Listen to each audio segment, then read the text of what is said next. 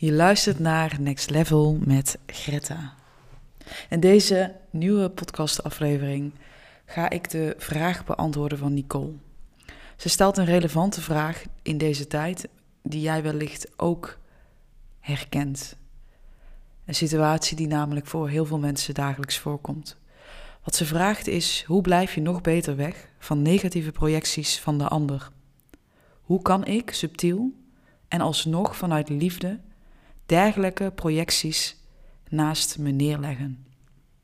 En dit is heel interessant, want we hebben het dus nu over projecties. En als we naar de kern teruggaan vanuit het projectiemechanisme wat Carl Jung ooit bedacht heeft, dan laat dat zien dat een projectiemechanisme iets over jezelf vertelt. En de confrontatie met je eigen projecties is alles behalve fijn. Maar het is wel de weg om jezelf tot in den diepste te leren kennen. Dus als er dergelijke situaties zich voordoen in jouw leven, dan is dat een middel die je kunt gebruiken om jezelf nog beter te leren kennen. Je zou het projectiemechanisme ook als een startpunt kunnen zien voor nader zelfonderzoek. Daarmee kun je een ingang creëren naar je innerlijke processen. Want een projectie hangt altijd samen met je emoties en complexen. Het is de snelste manier om te merken dat de complex, ofwel het pijnlichaam, geraakt wordt in jezelf. En daarmee is het ook direct een waarschuwing dat je dus je objectiviteit verliest.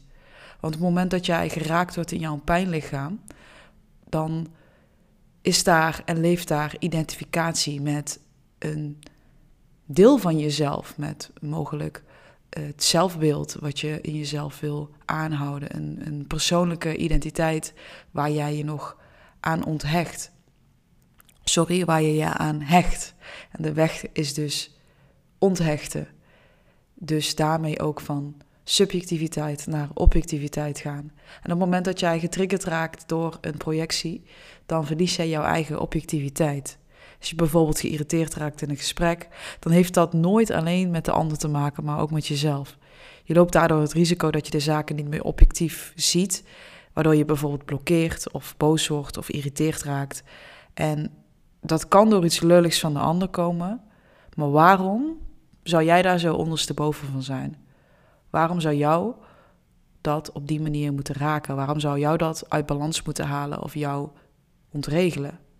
Dat kan alleen als er op dat gebied in jezelf ook een probleem aanwezig zit, ook een trigger aanwezig is. Dus als je de vraag zou stellen hoe je weg kunt blijven van negatieve projecties van de ander, dan zou mijn antwoord in het kort zijn, het heeft nooit iets met die ander te maken. Die ander helpt jou om jezelf nog beter te leren kennen, om nog beter te snappen welke pijn er in jou aanwezig is, waardoor jij getriggerd raakt. Op het moment dat je in zo'n situatie terechtkomt en je loopt daar weer van weg, dus je hebt een vervelend gesprek gehad bijvoorbeeld, en je laat die situatie weer achter je, je komt thuis en je merkt dat je daar nog steeds last van hebt, dan is het niet zozeer de bedoeling dat je in je eigen gedachten gaat schieten over die desbetreffende persoon en van allerlei oordelen daarover gaat vormen, of in een soort van mechanisme te schieten waarvan je denkt dat je de situatie met die persoon zou moeten oplossen. De allereerste stap die ik je zou willen aanbevelen is om jezelf af te vragen, wat doet dit en raakt dit nu in mij? Wat is het dat die ander in jou spiegelt? Wat vind jij dat jij nu zou moeten doen? In de meeste gevallen hebben we namelijk het idee dat een ander ons iets kan ontnemen, maar jij ontneemt jezelf iets omdat je denkt dat je misschien mogelijk iets moet veranderen aan jezelf, of omdat je gewoon simpelweg niet genoeg naar binnen kijkt. Want een projectie naast je neerleggen, ik weet niet of dat relevant is in deze. Want als een projectie je raakt, dan wil dat jou iets vertellen. En een projectie die je niet raakt, die leg je automatisch naast je neer. Dus daarin is het mooiste om liefdevol, zonder oordeel, naar dat deel in jezelf te kijken wat geraakt wordt door de desbetreffende persoon. En stel je nou eens voor dat je een vervelend gesprek hebt met een dierbare, met iemand uit je gezin. Met bijvoorbeeld een van je ouders. En jouw ouder, je moeder bijvoorbeeld, vindt dat jij je op een bepaalde manier zou moeten gedragen. Dat je op een bepaalde manier zou moeten handelen. En zij projecteert daarin mogelijk haar eigen pijn of haar eigen verwachting op jou. In dat moment is het aan jou om dat direct in het moment terug te kunnen geven. Maar wanneer dat triggert op een pijnstuk in jezelf die nog niet geheeld is, dan is dat heel lastig. Wat je dan in de meeste gevallen doet, is je gaat het aan, je neemt er energie over en komt daar vervolgens thuis mee te zitten.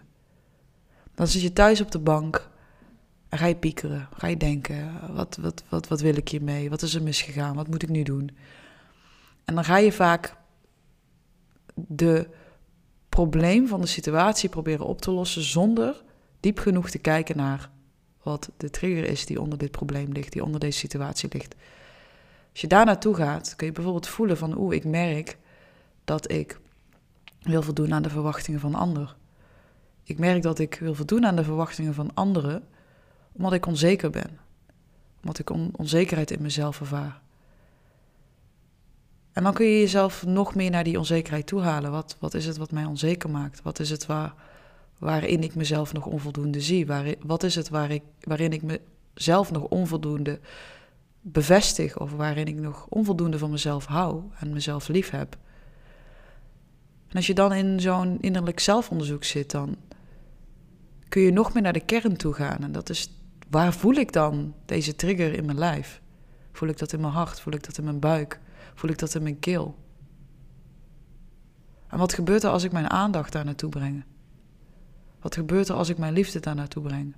Wat gebeurt er als ik tegen mezelf zeg, deze trigger en deze pijn die ik in mezelf ervaar, dankzij die ander, die mag er zijn. Die mag ik nu voelen. Dat mag kwetsbaar zijn. Dat mag gebroken voelen. En dat is oké. Want ik zie het nu. Ik schijn er nu mijn aandacht en bewustzijn op en mijn liefde. En ik weet dat ik bijvoorbeeld me onzeker voel. Ik weet dat ik het nog moeilijk vind om in mijn waarheid te staan in dergelijke situaties, om voor mezelf op te komen. En ik weet ook dat dat niets te maken heeft met die ander, maar dat ik nog meer mag gaan vertrouwen op mijn innerlijke wijsheid. En dan zul je zien dat wanneer jij dit stuk in jezelf gaat helen en meer liefde en aandacht gaat geven en daar meer mee gaat zijn, dat in een volgende keer, wanneer de situatie zich weer opdoet, jij anders zult handelen.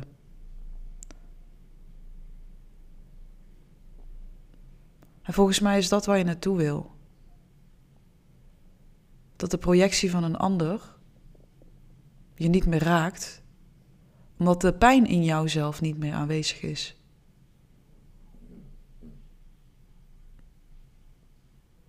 Ja. Ik geloof dat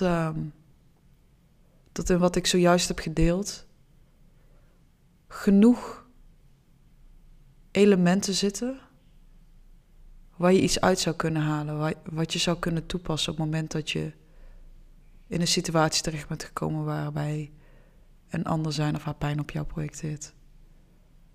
Op het moment dat je het namelijk een verhaal maakt van en over de ander, dan zit je in het veld van de self-fulfilling prophecy vanuit het ego, waarin je blijft denken over een situatie en denken dat het over iemand anders gaat. En daarmee los je het probleem niet op. Nee, niet wanneer we het hebben over een projectiemechanisme en dat wat het in jou uitnodigt. Dus ik wens dat je hier inzicht voor jezelf hebt kunnen uithalen, Nicole, en alle anderen die hier, ja, die dit herkennen. En ja, dat je hier gewoon dan mee aan de slag gaat de eerste volgende keer dat weer zo'n situatie op je pad komt. Bedankt voor het luisteren. Je luistert naar de Next Level podcast, waarin ik vragen beantwoord uit de community. Waarin ik mijn perspectief, inzicht en ingevingen met je deel. Om je te helpen naar een leven vanuit innerlijke en uiterlijke vrijheid. Vanuit meer rust, liefde, acceptatie, vertrouwen. En hoger bewustzijn wat jij mag belichamen. Steeds meer in jouw diepere zijn thuiskomen. Wie je werkelijk bent. Nogmaals, bedankt voor het luisteren. En ik spreek je weer tijdens een volgende podcast.